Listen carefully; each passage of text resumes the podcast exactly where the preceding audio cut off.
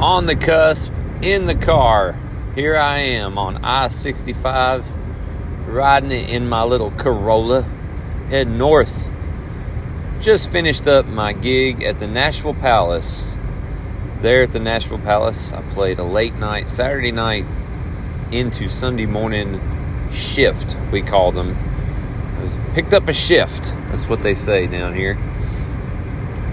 Today I got a text message from the manager, lady who books it, and she asked me to come out there and fill in for whoever was booked originally, I guess. They couldn't be there. I don't know who it was, but anyway, I went over there and me and my buddy Jerry Webb, it's a full band slot. So to be honest with you, I was kind of nervous. Saturday night, 10 p.m. to 2 a.m. Oh my gosh, that's the busy time, and I don't have a full band, and we're following a full band. Pam Miller Band, she's great. So she's got this great country band, and then here I show up, just a guitar, and there's Jerry on his guitar, and we're just like, we don't have a drummer, we don't have bass, there's dancers in the crowd. They're gonna get, you know, if, if you know anything about being at like a honky tonk with dancers, they like that jump, that drum, that snap of the snare. You know, they like that. They like to dance to that, boot, scoot, and boogie. And uh, here I am just playing rhythm guitar. It's not that they can't dance to what we're doing, but it's a lot harder. So I just, I get a little bit of anxiousness in those situations sometimes because I'm like, man, I'm an imposter. I'm the wrong guy. Why did I say yes to this? Oh, and some people would hear this and think, Are you crazy? Are you kidding me? That's what you do. You're all the time playing gigs. But not every gig is the same, and expectations of audiences are different. So I just go into these situations and I'm like, I just gonna have to fill it out. And it always happens the same way. You get in, you get up, you start playing, and people have a good time. And so that's what happened tonight it actually became kind of a slow night. It, maybe that's our fault, but the bartender mentioned to me that it's always a slow night after 1 a.m. So he cut us loose. Either we sucked really bad or he wanted to go home, or both. But anyway, I got to go home now. So that's what I'm doing on the ridge going up to Portland, Tennessee which means I have time to do a podcast episode. It's been a while.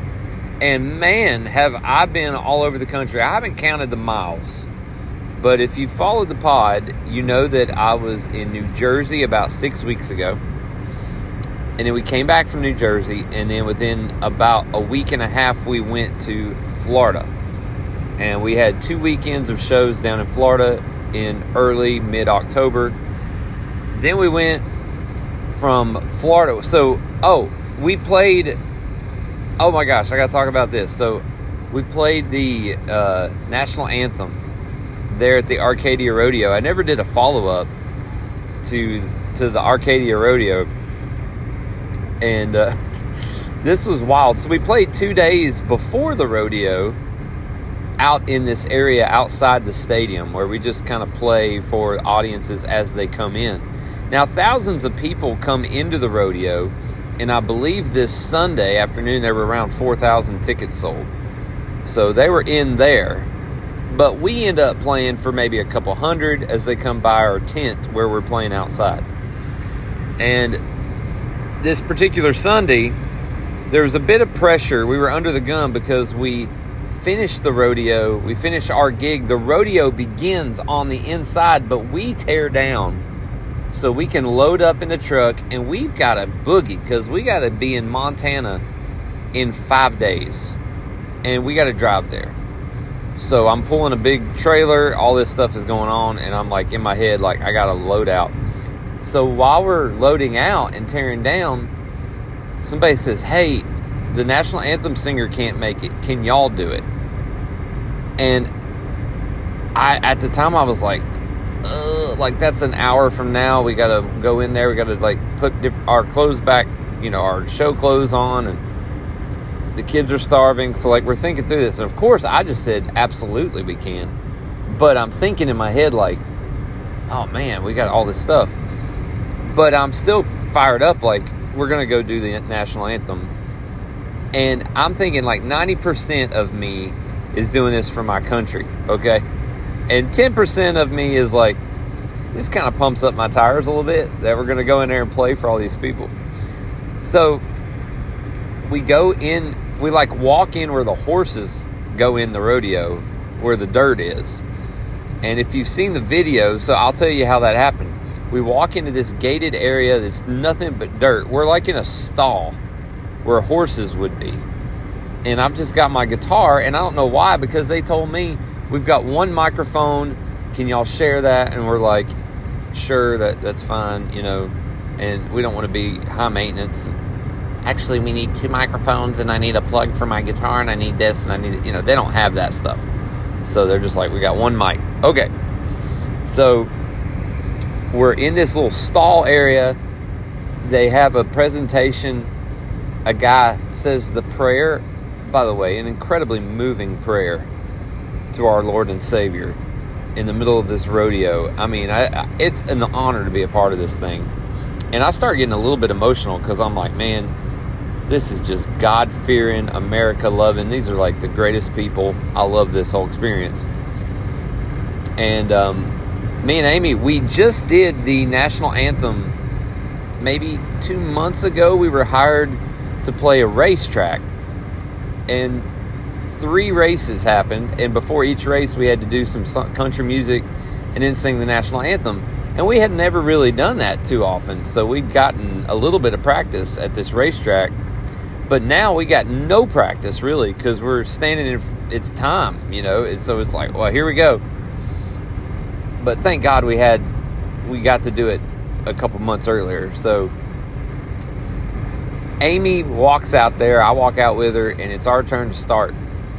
And I said, Amy, you sing into the mic. I will be off mic and I will support you. I'll sing the melody just loud and clear, but I wanted to pick up your voice. You know, she's got the pretty voice. So she gets out there. I'm standing next to her. I hit the guitar chord so we know what key we're in. And she goes, Oh, say, can you say? Okay, so she starts singing it. I ain't gonna sing it. And I'm off mic singing it. And I'm thinking, in case something happens and she forgets the lyrics, or vice versa, at least we're both singing the melody. Well, then she gets to that part Oh, say does that star spangled banner yet wave? At that part, I mean, dude, like I'm fired up right now. Like I feel the energy of this moment. I'm my heart is swelling with pride over how incredible my wife is doing. And I mean, I start I got to jump on the harmony now. Like I'm going for it. I don't even know if it's the right harmony. I'm just going for it. It might be too high. That's all right and I jump on that harmony, and I'm way off mic, kind of hollering it out, and she's singing, nailing this thing, and home of the brave, and everybody just cheers, and it's this roar, and it's like the loudest roar I've ever heard. I mean, for us, you know, it's not for us. It's for the national anthem. It's for America. We know it's not for us. I'm not saying that, but I gotta tell you, when we ran out of there, I was like, dude, like, okay, now it's like switched. It's like it was 90% for my country, and now it's like 70% pumping my tires and firing me up, and like 30% service to my country. Like it, it really swung. I'm sorry to admit it. I was so fired up that I was like, I wanted to go out there and do it again and be like, thank you, thank you. But of course, that's not what it was all about. And I didn't do that. But man, it was amazing. So she did a great job. And oh, my kids were with us. So we were like trying to get them to to be still and be quiet, which usually ain't a problem, but they'd already done that for 3 hours that day. And my daughter is 6, my son is 9. They're fine. They can sit still and be quiet, but there's nowhere to sit in that barn stall. And I'm thinking they're going to stand there and watch them get in an argument or something. And so I handed them my phone and Aria, we handed my son my phone and Aria the other phone, and we said, hey, why don't y'all video this? And that distracts them. Well, Aria did video it pretty good. Avery did too, although he's got his thumb in it a few times. Aria didn't, believe it or not. So that's the video we ended up posting.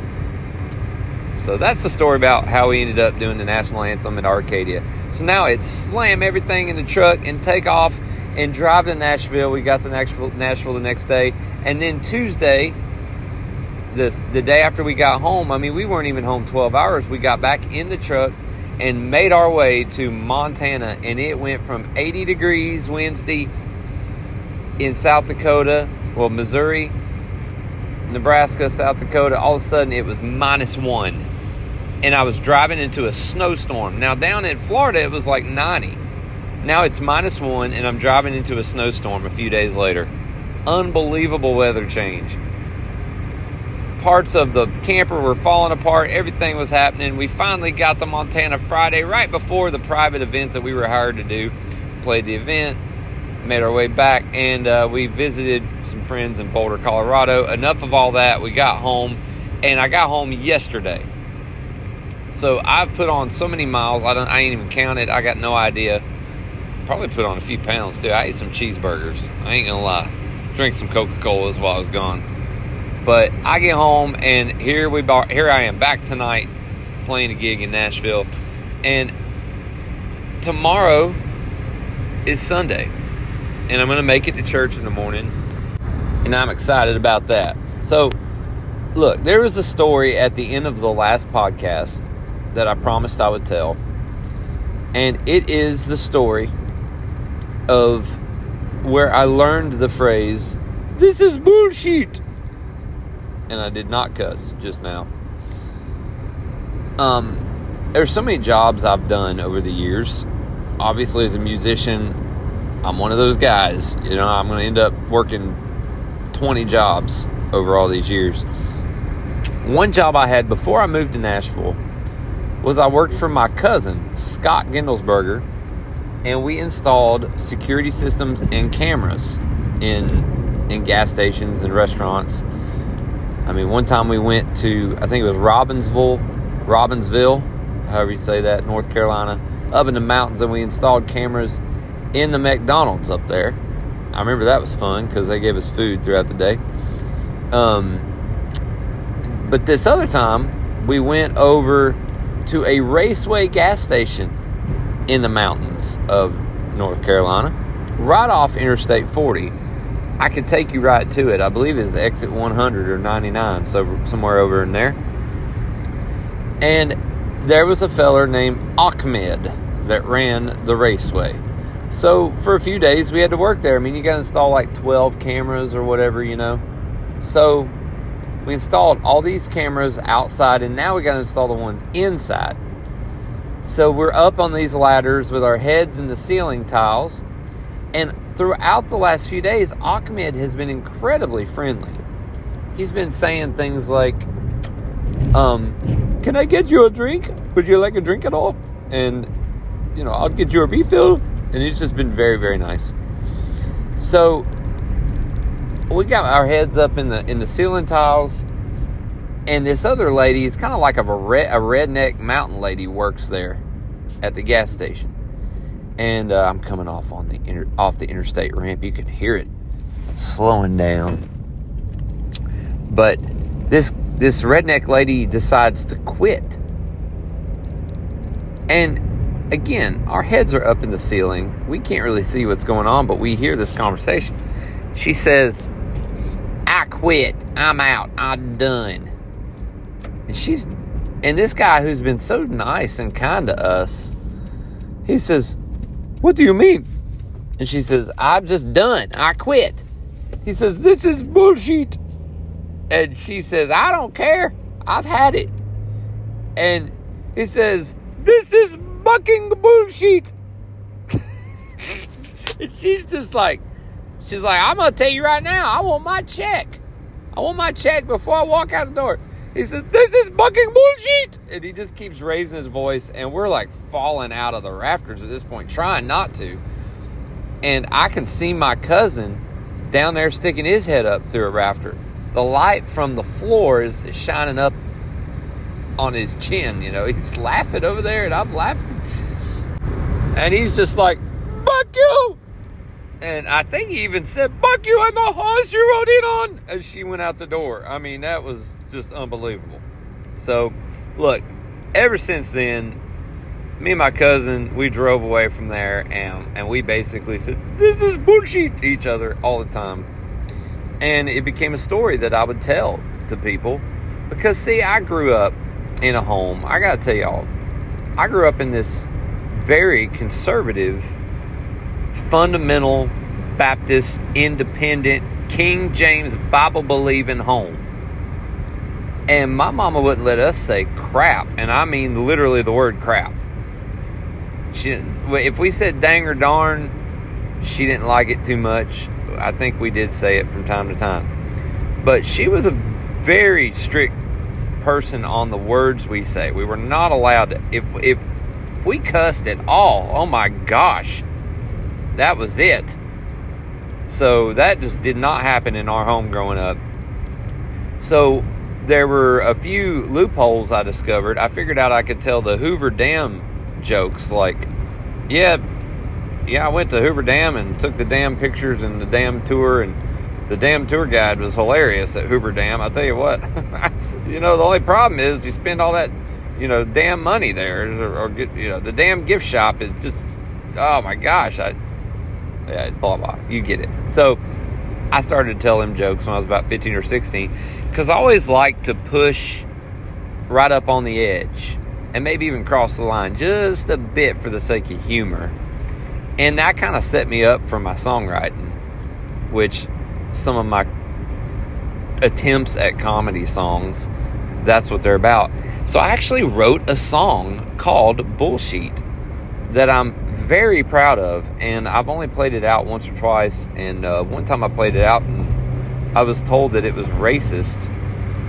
And uh, I put this podcast. I'm this is out now, so I guess if it's racist, I'll I'll I'll, pay attention to the to the fan mail that I don't get. And we'll find out. We'll find out if I matter at all in the universe. If I can put out something racist and nobody cares, then uh, then we know I don't really matter. So, because if it's racist, then they they'll sniff it out if I if I've got any influence at all. But I appreciate y'all listening to this. I just this is gonna be a short one tonight. Just drove a lot of miles. I wanted to get back on here and tell the story I promised I would about Ahmed. And uh, what are we on the cusp of? This is the name of this podcast. Um, I'm on the cusp of a bunch of gigs in Nashville, and uh, two weeks from now, I'm going to be doing a Branson on the Road show without um, the leader and the producer of the show, Debbie Horton.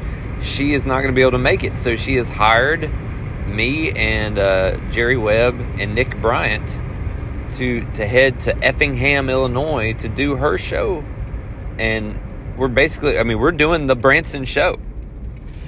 I ain't never been to Branson except one time we drove through it and I ate Chick Fil A, but I've never seen a show in Branson. But I'm gonna go do a Branson on the Road show, so I'm excited about it.